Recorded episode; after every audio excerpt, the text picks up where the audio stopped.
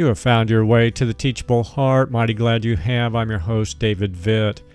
Above the chapter in my Bible is this heading The Lord promises to bless Jerusalem. End quote. While the headings are not inspired, they do give us an idea of what the chapter will cover. And along with his blessings, God also voiced his expectations. Among them was this Zechariah 8, verse 16. These are the things you are to do, God speaking. Speak the truth to each other, and render true and sound judgments in your courts. End quote. It's easy to see that God wants His children to be dealers in truth. We're to speak truth, and we're to make judgments based on the truth. The NIV's use of sound judgments would seem to emphasize the correctness of them, and certainly we want any and all decisions we make to be correct.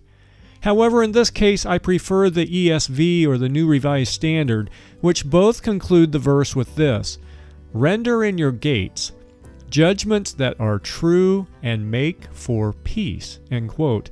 Again, we see that truth is to be a primary component of our decision making. But there's another factor which we should consider as we're making our decisions peace.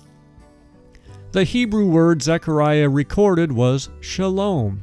And while shalom can have many different meanings, at its root it means peace, welfare, and completeness. Therefore, it would seem that God is telling us to make decisions which are based on truth, but, which also bring peace and the greatest welfare to others. Why does this matter? Well, I think it brings a needed balance to our decision making process.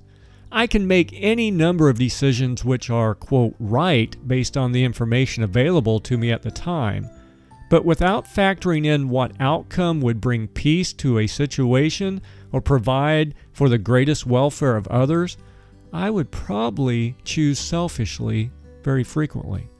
For example, I can say any number of things which are true, but saying true things in a way which would cause division or harm the welfare of others likely aren't the good choices God would like to see.